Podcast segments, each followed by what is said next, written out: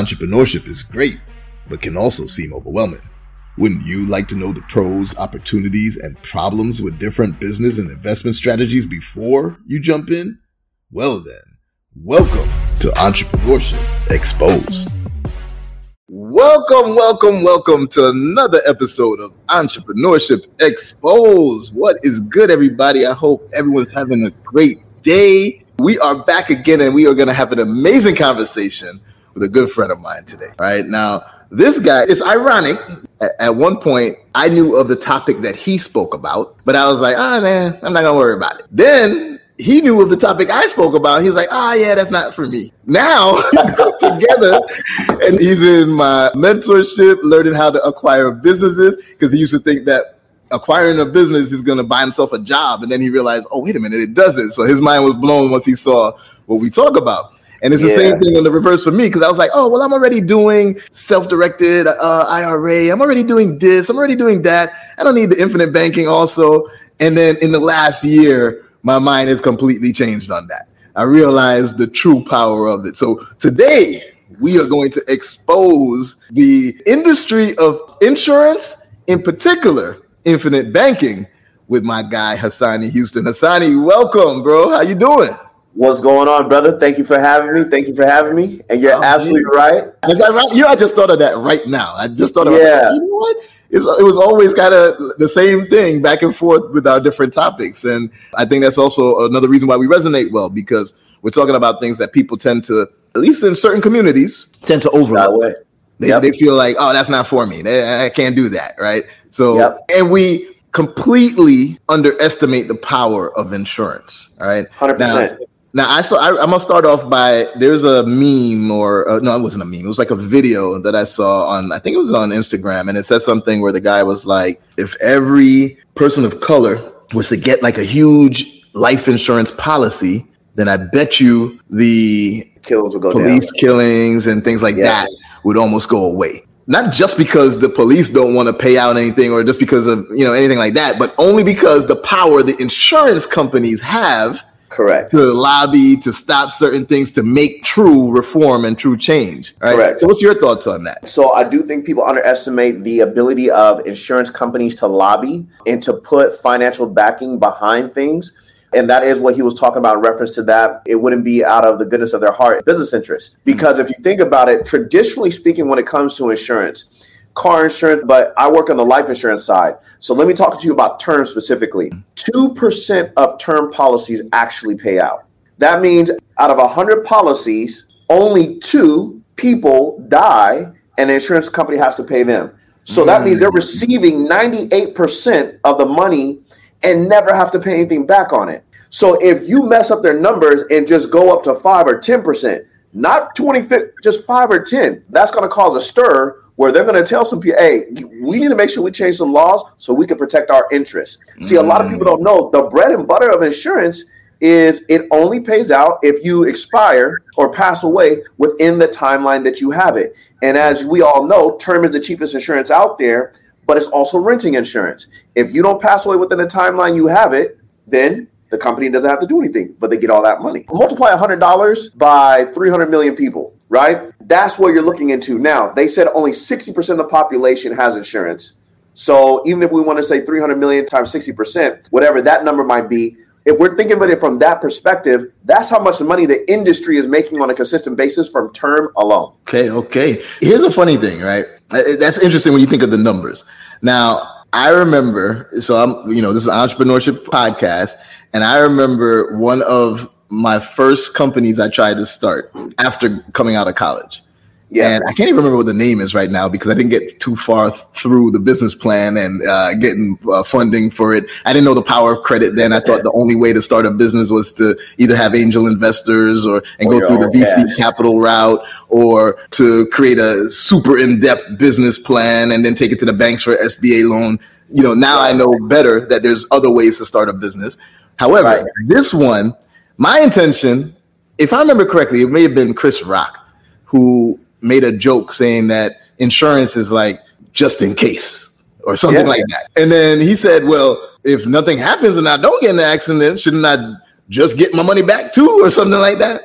And I remember saying, why isn't it like that? So I, my whole business model was, okay, we're going to create a, a, an insurance company that we give the money back at the end of the year if you don't get, you know, don't have any claims or anything like that. Right. And I thought that that was a great thing to do. And then I had a, a, bunch of other programs and solutions within it that was planned, you know, as products and services to actually sell. But I found it extremely difficult to break into that industry. Now it could be yes. because I was really new, really newbie, you know, coming out of college, and it's not delusions of grandeur. It's just that you know I didn't know how to execute on things. But do you feel like the insurance industry is kind of like a little mafia where you can't get into it and then they pretty much got a stranglehold on your life because hey, we going you pay us nonstop and nothing happened, we still collecting money. All right. So yeah, think about the industry overall.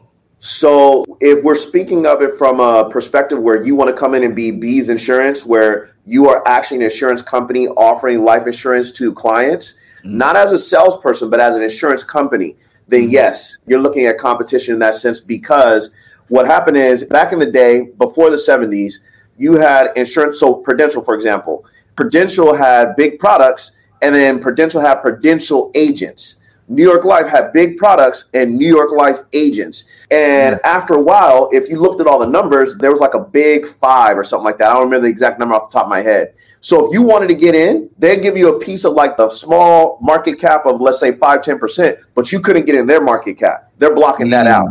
To the point where they had relationships with the Department of Insurance, they have relationships with the heads of state, they have so all the relationships tied all the way up to DC, right? And one of the things that happened is if you look at the history of, of a man by the name of A.L. Williams and the way he came into business and started uh, basically selling. He's the one who started the concept sell term buy the difference, or he made it popular. Let me say that he didn't start it; he made it popular. If you look at his story and what the insurance companies were doing against him at that time, that lets you know how the industry was. The industry was definitely mafia-like. Absolutely, without a doubt. Without okay, a doubt. Okay. So it's interesting that because this country is not a country, the country is a, a corporation. Right. Absolutely. So everything benefits the corporations in different ways, right? Now, mm-hmm. so okay, we know insurance is something that people neglect. People only think of insurance as two things. Hey, my death benefit insurance and yeah. my health insurance that I get from my company that I'm working for or something like that, right? Yes. Now we I've learned that it's way more than that. And one of the yes. examples that I love to give is if you take the richest CEOs of the biggest companies in the world, they, they, you know, some of them take like a one dollar salary. Yep. And then they have a huge insurance policy. Yep. And most people don't realize why that is. Could you shed some yep, light onto yep. that before we get into what infinite banking actually is? Absolutely. So one of the places you guys could go to, so that you don't have to just take my word for it, is uh, Fortune 500 companies are public companies. So the information is public. What that means is you can look up how much an executive is getting compensated. You can look up their salary, you can look up their bonuses, all that stuff. All you have to do is go to Google and type in whatever company you want, proxy statement. So GE proxy statement 2020, Disney proxy statement, and then it gives you a full report of everything that you're looking at. So then you can go look at the executives. And one of the things that they're doing is so everything is about taxes and tax management. In other words, which income gets taxed the highest? Well, that's your W 2 income. So if I could find a way to defer or minimize my earned income and get more on the capital gain side through bonuses and SEC bonuses and all those type of things. So now if I'm getting that kind of stuff, well now my taxes are, are lower than what I would have paid if I took all that in my wages. That's one. Then two, when we're talking about putting that money in insurance, there's a term called COLI, C O L I. COLI stands for corporate owned life insurance. What you're able to do is you're able to put your money inside of an insurance plan at large premiums, and then you could just borrow against it. And so now you're sheltering your money inside the account. It can grow tax free. But then when you want to pull that money out, you can pull it out tax free. So again, it's all about tax management. How can I minimize my tax exposure when I'm receiving a higher income? So when you start seeing executive, they, you know, they're they're doing strategies like that. It's not that's not the only strategy, but that's one of the strategies. There we go. So you already yeah, started yeah. to touch into the main benefit of infinite banking, right? And yes. they're able to borrow against their life insurance policy. Particular, why would they even do that? It's because, oh, it's not taxed following Correct. certain rules, right? Correct. So explain to the people, break it down. And you've done this as best as I've seen in the industry in terms of breaking down what infinite banking really is, because I had heard about it for uh, at least a year before I met you. And mm-hmm. as people broke it down to me, I just never really got it. It never really, you know, hit. So, yeah. Break it down for everybody. What is infinite banking overall? Yes. Yes, thank you. So, first off, I appreciate that compliment. That means a lot, right? Because I strive to make things simple. The best way I can say this for everybody is think of it this way we want to put ourselves in a position where we're no longer the customer of the bank, we are the bank. That's the first thing you want to do because if you don't have that mindset to go with it, then there's no way you're going to execute properly. I can relate that to if you start associating with bees more, if you guys were a part of his bro- program, one of the things he talks about is you got to start learning how to think like an investor with the ESBI chart or the cash flow quadrant. You can't think like an employee and a self employed person. You got to start thinking like an investor first and then learn how to work over your business, not on your business. That's a whole nother program. But y'all, y'all got to be a part of his mentorship to understand that. But here's my point. My point is when you start thinking that you are the bank, then your perception changes because now because we come into the bank as a customer, so we act different. But if you are the bank, here's what we know. When you give the bank money, a lot of us think it's a liability to, or, or, a lot of us think it's an asset to the bank. That's not true. Robert Kiyosaki taught us that assets add money to your pocket and ba- and liabilities take money from your pocket. If we put money inside the bank, they got to pay us interest. So the bank is in charge of flipping that money and turning their liabilities into assets. So now I said all that. Let me get to the answer. What is infinite banking? Infinite banking is our ability to leverage life insurance companies so that we can spend the same dollar twice. Again, Infinite banking is our ability to leverage life insurance companies so we can earn interest on the same dollar twice or spend the same dollar twice. That's all we're doing. That's mm-hmm. all we're doing. And so then, of course, concept. how that works. It's That's a concept, not a product. 100%. If you call a company up and say, hey, I want one of those infinite banks, they're going to laugh you off the phone because it's not a product.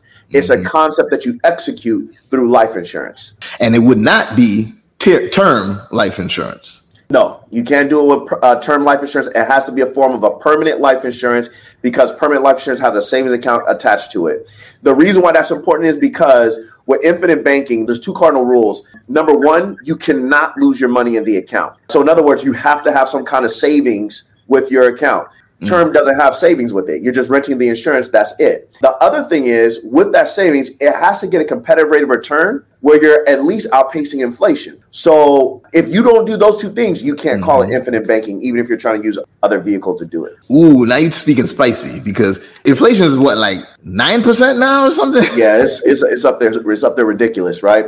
We so, over seven for sure. Over seven. So infinite banking, if structured properly, does it adjust over time if eh, because inflation wasn't at 9% before. So is it dynamic and adjusts and outpaces inflation overall? Great question. Generally speaking the answer would be yes if you're setting it up properly. So what i mean by that is traditionally speaking when you hear people talk about infinite banking they're going to connect you with they're going to uh, automatically identify that with whole life. Because of a gentleman by the name of nelson nash who came out with the book become your own banker i believe. But but basically, what that is is you're putting your money inside of a whole life policy. You're going to get a guaranteed interest rate as a foundation. Let's say it's three four percent, and then you're going to get paid dividends behind that, which could be another three to four percent. Now, if we do the math on that, that's seven eight percent at mm-hmm. best. And so let, us just round up and say 10% at best. I've been ruffling some feathers. I've been going against the grain of the traditionalists, and I've been showing people how to utilize infinite banking with index universal life. The reason why I do that is because conceptually, whole life and index universal life are cousins, right? Mm-hmm. So in theory, they work the same with the uh, the tax codes.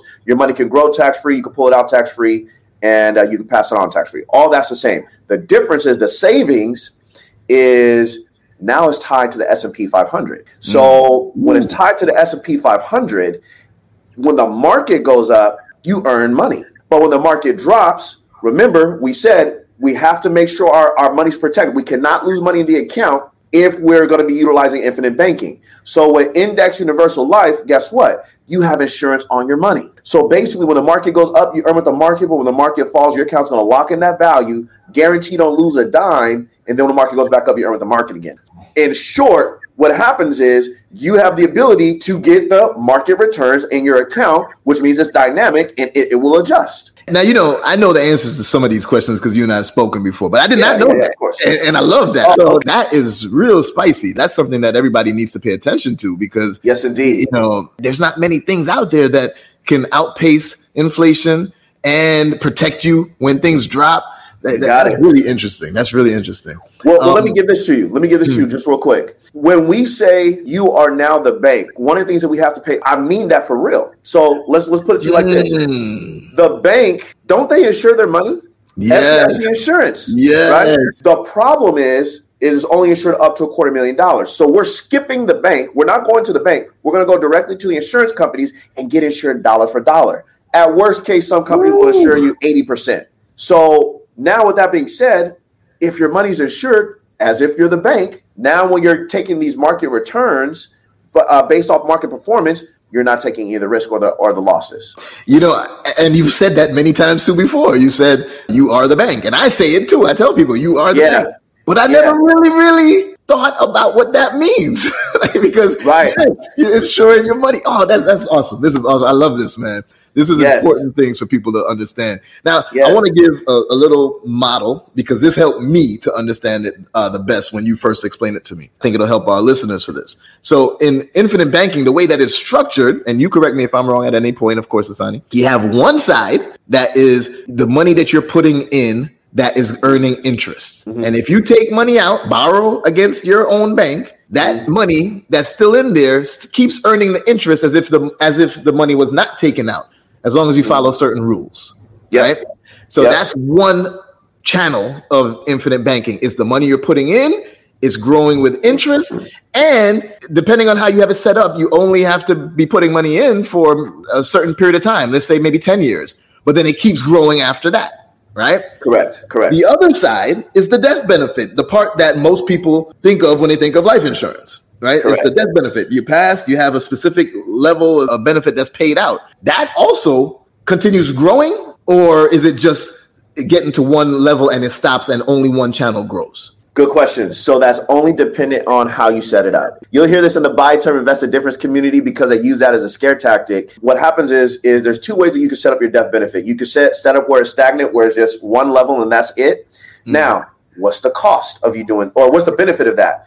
If you put in, so think of the death benefit because because see, we cannot think of this the traditional way we think of life insurance.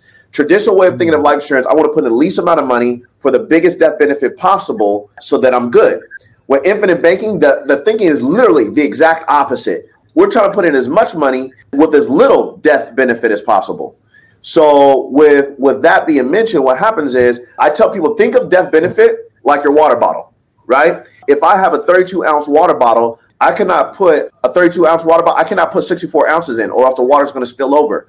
In this example, any water that spills over, now the IRS can tax it. As long as I keep enough water inside the water bottle and it never spills over, the IRS can't touch it. That's the rule. So what? So, when you set it up and you say, "Well, sorry, I could put a million dollars in here," then we can set it up up front when we say, "Okay, we're going to get a death benefit worth two million so that it's big enough to hold your million dollars of cash and mm-hmm. then it stays stagnant, right? The reason why that's important, if we keep it at 2 million, then the death benefit will never go up. Now we control the cost. So that's a benefit. The problem with that is that people will talk about, and this is a trade off, when you pass away, if you have a million dollars cash and two million dollars death benefit, when you pass away, your family only gets the two million. They don't get the cash value and the death benefit. So that's what happens if it's level. If it's increasing, we could say, okay, you're, you're going to put in a million and you have two million dollars of, of insurance, but we're going to let it increase year to year. So now it can grow to 2.5 million, whatever the case may be. At that point, if you were to pass away, your family would get the death benefit and your cash value. They get both. Okay, okay. But this is awesome. It's amazing how many people don't know this. Right? It's amazing right. how how many people have a, a, regular old life insurance policy and never even read the details of the policy. And their contract. They, You're they, right. Exactly. They set it up and then they just kind of forget about it. And even if you did read it in the beginning, sometimes you need to go back and check things later on. You know, you, have had your, you've been paying your life insurance policy for a few years and you just think, oh, it's just already set. Everything's good to go. No, there might be something that else that happened that triggered by something or whatever. And you have to pay attention to what's going on because It's 100%. the worst feeling to want it, to use it, and then realize that oh there's something roadblock in your way at that moment because you need it then. You know what? So in reference to that i gotta say this. There's been people that's told me they had life insurance and they didn't. They had accidental insurance. That is mm, not the same mm, thing. That's like aflac and those type of things right? Right. So so what happens is accidental insurance is there's a special condition that you have to die a certain way for them to pay out you know, like let's say I'm a construction worker. I have to die on the job and it has to be from a piece of metal hitting me. But if I slip and fall down a hole, then the, the policy doesn't pay out. I'm exaggerating the conditions right now, but that's the example. And the mistake that I've seen people make is, oh, I have a million dollars, I'm covered. Read your contract. What does it say? Yeah. And it'll tell you accidental insurance paid on the condition of, and that's it. It will not pay out any other way. So we do have a question in the audience. Can you adjust that amount, the size of the water bottle, at any time or only at the beginning during establishment? Good question. So the short answer is yes, you can adjust it at any time because, but generally it's once a year where you have your anniversary where you can say, okay, I want to change it to increase. So we've done that for clients before where we start out level for the control of the cost, and then we change to increasing because they're going to make more money on the back end later. So yes, to answer the question, yes, you. Yes, yes, got you, got you. So shifting slightly now. So we know that we need to have insurance. We also know that you could create wealth from structuring your insurance in a way that is uh, let you get to infinite banking right? Correct. But as an entrepreneur, we always got to take it back to entrepreneurship, right? Yes. As yes, an yes. entrepreneur, getting into the space of creating policies for people, what are the opportunities for well actually we might as well it's, it may be time right it. now that we Let's go into it. our pop segment right? Let's we got to pop. It is time to pop the infinite banking and insurance game. So we want to talk about the pros the opportunities and the problems of infinite banking and insurance right? And especially from an entrepreneur perspective if you're going to be creating policies what would you say are the pros of infinite banking and insurance? So you said what are the pros for entrepreneurs? So mm-hmm. i'll say it like this real quick. In the industry life insurance is one of the most consistent industries to make money in. It's one of the best foundational industries to make money in that will lead you to the real estate to and the reason why i say that is because when you come into the industry of insurance by default you learn about all the other industries right? Real estate investing sec all, all that kind of stuff. So it's a great foundational place to start. And then branch your way out entrepreneur wise. Now, how can an entrepreneur utilize infinite banking? One of the things that, as a matter of fact, you talked about this your exit strategy. Coming into a business and looking at your business as a product and understanding having an exit strategy in place. Again, being associated with bees, I learned how if I buy this type of business, I know my multiples and how much I can sell it for in the future. I can create an infinite bank today that will anticipate me selling my business in five years. Now, based on that, what will happen is see, and this is a huge difference compared to the IRAs and things of that nature. With an IRA, the max is, and when we have self-directed, I haven't looked at the self-directed uh, maximums lately, but last time I checked, it was like 50, 60,000, something like that. 60. But yeah, so, but it's capped. So if I don't use it, I lose it. Done. With infinite banking, I can customize it. So let's say I have a business and I should be able to sell it for $5 million down the line, right? I can customize my policy to where I can put in a million dollars a year for five years and be done. But mm. as a business owner, here's what we know. I'm not going to have the five million. I'm not. I might not have a million in the first year. I mm. might just have two hundred thousand, and then mm. I might have two hundred thousand next year, and then I might have two hundred thousand a year after that. I might only have two hundred thousand for all five years until I sell my business. So now, if we say that two hundred thousand times five is a million bucks. So mm-hmm. now I sell my business. Let's do it like this. If I put in 200,000, that means I have an $800,000 gap that I didn't use. The biggest difference with infinite banking and traditional accounts is if I don't use that 800,000, it rolls into the next year. Mm-hmm. So now the next year I could put in 1.6 million because 800 plus 800. Yeah. And then it'll roll into the next year. I could put in, you get it? So now coming into the fifth year, if I didn't use all that money, now I could put in $4 million, no questions asked. Because remember, the other thing is with infinite banking, everything is private. So they're not going to say, How did you get $4 million to put in? We designed it for this up, the, up front. Yeah. And they didn't require the payment up front. But now that I sold my business and I get all this cash, now I could dump $4 million in no questions asked.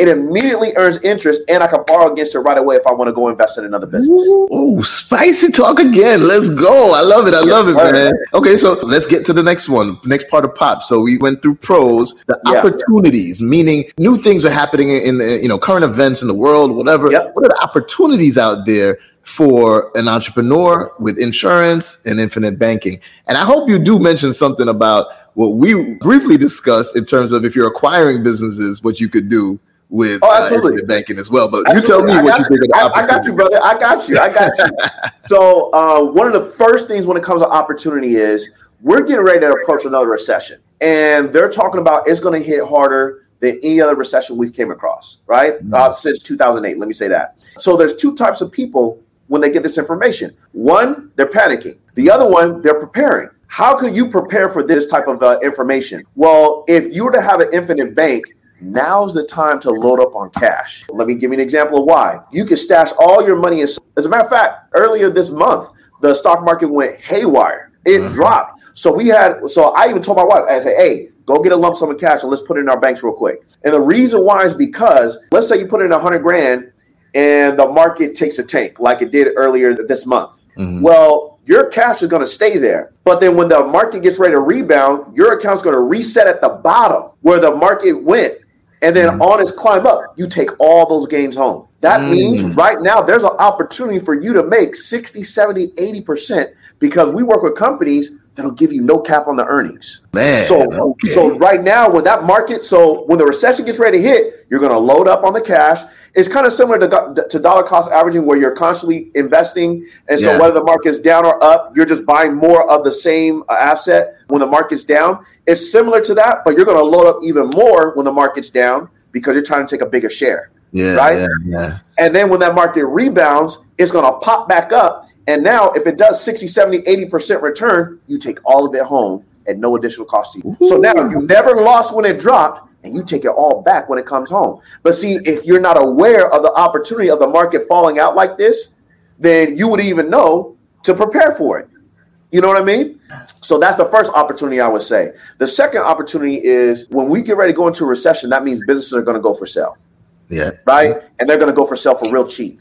Now, one of the things that can happen is when you come in and you buy a business, the first thing this is why I say we gotta we gotta uh, think like we're the bank. We're no longer thinking as if we are customers of the bank. Because mm-hmm. see, I was thinking I, am telling people think like the bank, and I messed up with my, my with my boy Bees here, where he told me to buy a business. I was like, shoot, I ain't trying to get another job.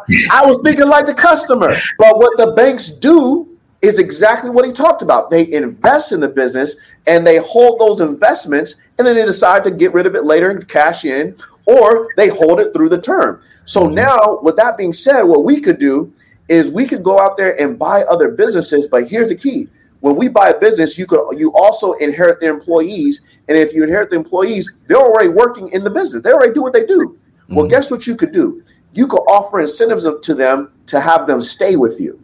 What kind of incentives could you offer? You can get them all infinite banks for the executive suites.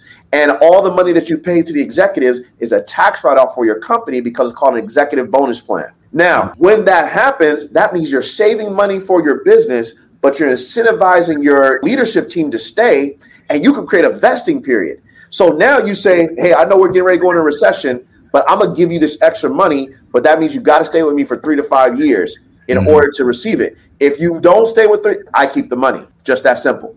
Right now, the reason why this is important is because, in contrast, if I was to just open up a regular 401k plan, whatever I do for my executives, I have to do for everybody else. Is going to bleed your business. Because, see, when you open up a 401k plan, you open up to tax audits with the IRS, you open up to third party administration fees and all that kind of stuff. So these are things you open yourself up to, which means it's going to cost you a lot of money, especially if you're a small business right? Mm. With an infinite bank, it doesn't fall under the ERISA plan, so you could customize it for one employee at a time. In other words, whatever I do for you, I don't have to do for everybody else. So I'm like, oh, okay. Here we go. Yep. Now we we thinking on a different playing field, right? So 100%, yeah. 100%. I love it. I love it. And before you go on to problems, what about so we had a question that came in about age. You know, just like when you're setting up any insurance plan, you know, sometimes the higher uh, the older the person is, the higher the premiums are or something like that. Is there anything that we have to take into account when it comes to infinite banking and age and health of the person? Great question. Traditionally speaking, that is true. When it comes to infinite banking, that's not the case. And let me tell you why. Usually the formula is age, premium, and then death benefit. Based on your age, we're looking to buy the same amount of death benefit therefore it affects our costs or it affects our premium. Okay, okay, okay, got you. Okay, and that's because we're all trying to. So you and I. So let's say if you're older than me, if you're 10 years my senior, and I'm not saying you are, just an example for everybody to see, right? If you're 10 years my senior, then if you and I are looking to purchase a half million dollars, then our premium is going to reflect that difference, right? Mm-hmm. Because we're both applying for a half a million dollars. But if you and I are coming in at a hundred thousand dollars to put into our infinite bank, then the cost doesn't affect us the same because now the death benefit is going to be adjusted to fit a hundred thousand to my age and a hundred thousand to your age. Therefore, the cost of insurance balances out. So in that sense, it doesn't apply because we're trying to come in with large sums of cash with the least amount of death benefit possible. So it'll balance itself out, so you won't have to worry about it. Uh, this is a whole course today. Okay, okay. So now we got to get to. I think what's the most the most important part is the problems, right? What so, are the things that people need to look out for? So when it comes to problems, what's happening is infinite banking is becoming popular, and but it's becoming popular as a catchphrase. And the reason why I say that is because unfortunately, over 80 to 85% of agents in the industry do not know how to set up a policy properly. So, one of the things that you got to look out for is you got to look out for somebody who can actually answer the proper questions so that you know that they can set up your policy correctly. Or I can make it easy for you. Just holler at me and my team and we got you. Yeah, right? hey, that's the easiest way to go. but and realistically speaking, I know that everybody ain't gonna come to me. So the main thing is you got to make sure that you're speaking to an agent correctly because if not, here's what can happen you could open up your policy for a hundred grand. So you can say you're going to put in a hundred grand, but if the agent sets it up improperly, the agent will get paid on a hundred grand and you eat up the costs. Now you don't get the chance to benefit from it. You can't borrow from it. So you might have heard people say, oh, well, infinite banking doesn't work because you got to wait five, ten years for the policy to benefit. Well, that's because the agent screwed them over, if I'm just being blunt right? Wow. If you if you have to wait that long for infinite banking to work for you, you have to wait that long for infinite banking to work for you, and you're putting in a sizable amount. That means the agent is making a commission, right? Mm-hmm. So even though infinite banking is great, like anything else, you got to make sure you do your study so you know what's going on, so you don't get ripped off because there's going to be people that's going to take advantage of that. There's going to be agents that take advantage of that. That's just that goes with anything, just like real estate, just like credit, whatever the case may be. The other problem is the one thing you have to be clear about is infinite banking is a concept, not a product, which also means it's not an investment. You just have the ability to use it as an investment strategy. The reason why that's important for you to understand is because being that it has life insurance, you have to pay a premium. Being that you have to pay a premium, if we set up correctly, you could bypass a couple of years or a couple of months. But in the first year, you got to make sure you can meet that. You got to make sure you can meet that demand that you created a contract for. Because if not, your policy can lapse just like a regular insurance policy, and that means you can also lose your money. That is something you want to make sure you're aware of. And then the last problem I would mention is you do have to qualify for it. So they're not just going to hand it to you. You got to qualify for it, and that's based off your age and your health, right? So yeah, I, I would say those are the main problems that you need to look out for. Number one, it is insurance, so we got to make sure that we well, you got to qualify for it. Number two, because it's insurance, we got to make sure that you're funding it properly. So, in other words, we got to take a look at your finances, see what you got, see what you can do, and we design around that accordingly. And then mm-hmm. number three, like we talked about, somebody structuring it so you don't get ripped off. Okay, okay. And and one last question towards that. What would you say is uh, you gave one when you said that if you're putting in a sizable amount and you have to wait a certain, uh, you know, how however long before you, it can actually benefit you. But what's another red flag that somebody would be able to recognize and say, "Oh, wait a minute." I don't know if this agent really knows what they're doing related to uh, infinite banking. Like, what's a, a, marker that somebody would see and then say, hey, maybe I need to check out Hassani? Great question. One of the things I would ask them is ask the agent about the tax laws. Because if they know the tax laws, then that means they know how to structure it to make sure you get the biggest benefit. Okay. What are the tax laws that I need to be aware of so that I can create the biggest plan that's a benefit for me. That's tax laws, L A W S. And so if the agent's aware of the tax laws that's put in place, then they're going to be familiar with what you need to do to make sure that you can create the biggest policy possible and make sure you don't break the tax laws so it can stay tax free. Oh, that's another problem. So if being that it's a tax or being that it's an insurance policy, let's say that 10 years from now you have $5 million in the account and you want to take out all the 5 million and you want to shut down the account. That's foolish in my opinion, but you don't want to do that. If you do that, you no longer have the insurance sheltering your funds to make it all tax free. If you do that, the IRS has a right to come up to you, say, "Where did you get this five million from?" And you can say, "Oh, I got it from my insurance policy."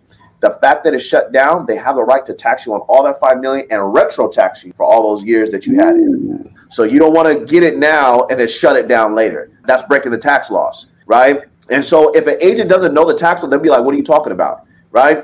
You don't want them. If they don't know what a MEC is, you don't want them, right? Yeah, MEC, modified endowment contract. If they don't know what that is and how to create a plan around that, you don't want them. And the last thing I'll say to that is I created a free do it yourself infinite bank audit guide. In that guide, it teaches you the vocabulary and what to say, where you can call the insurance company and ask what kind of plan you currently have. Mm-hmm. And that also tells you how to communicate to the agent. If they don't know what a guideline single premium is, if they don't know what seven pay is or the maximum you can put into the policy, then you don't need to work with them. But these are simple vocabulary words that they should know.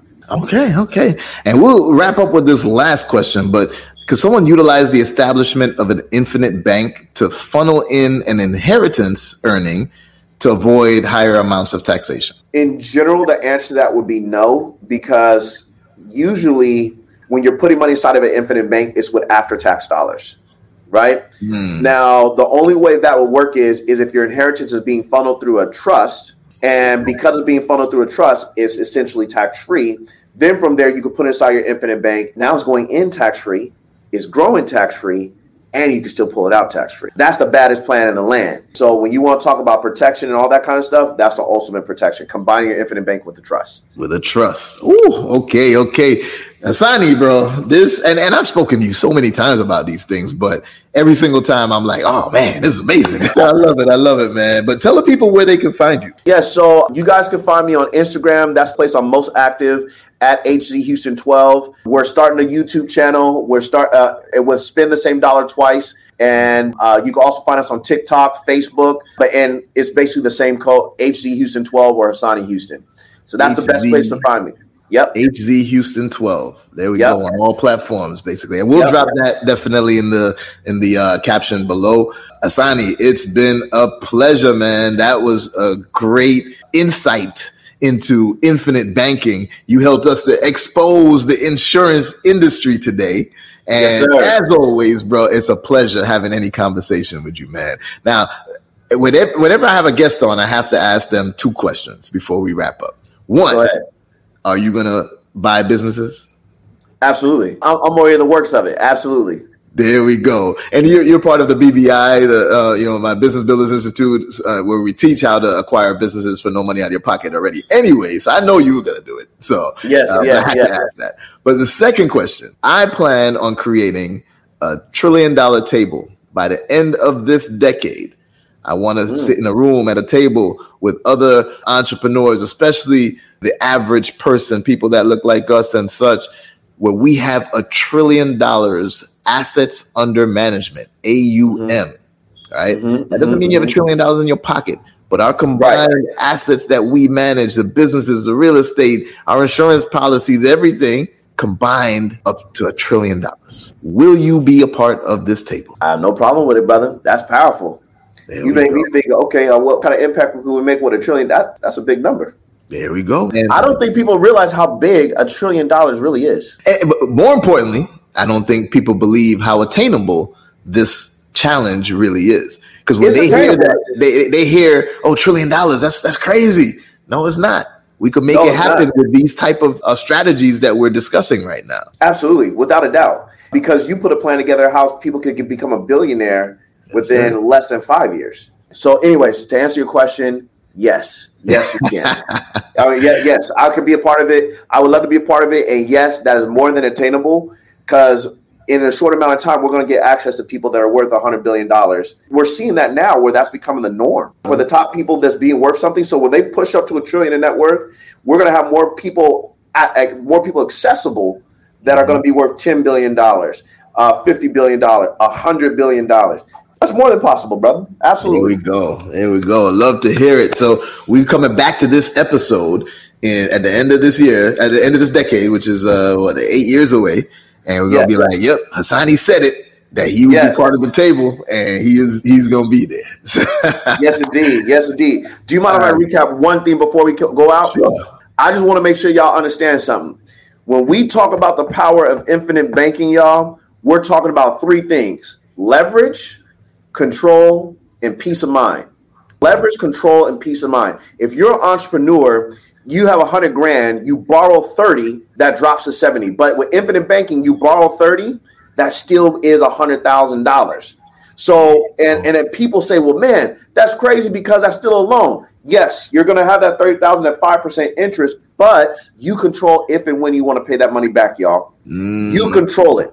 And we know as entrepreneurs, sometimes folks don't things don't go on our schedule, yeah. but we'll get to it eventually. You have the ability to choose that timeline as an entrepreneur because you're in control of when you pay that money back, right? Mm-hmm. And then we already talked about the leverage, and then the peace of mind is if you pay it back, you make more money. If you don't, they take the difference from your death benefit anyways, so you're not required. Mm. That's what you mm. want to remember. So y'all need to click that link down below and make sure you get that class where we talked about that in more detail. B's got that situated for y'all, but I want to make sure I remind you guys of the power of what we're talking about when we're doing things like this. Yes, sir. Let's go, bro.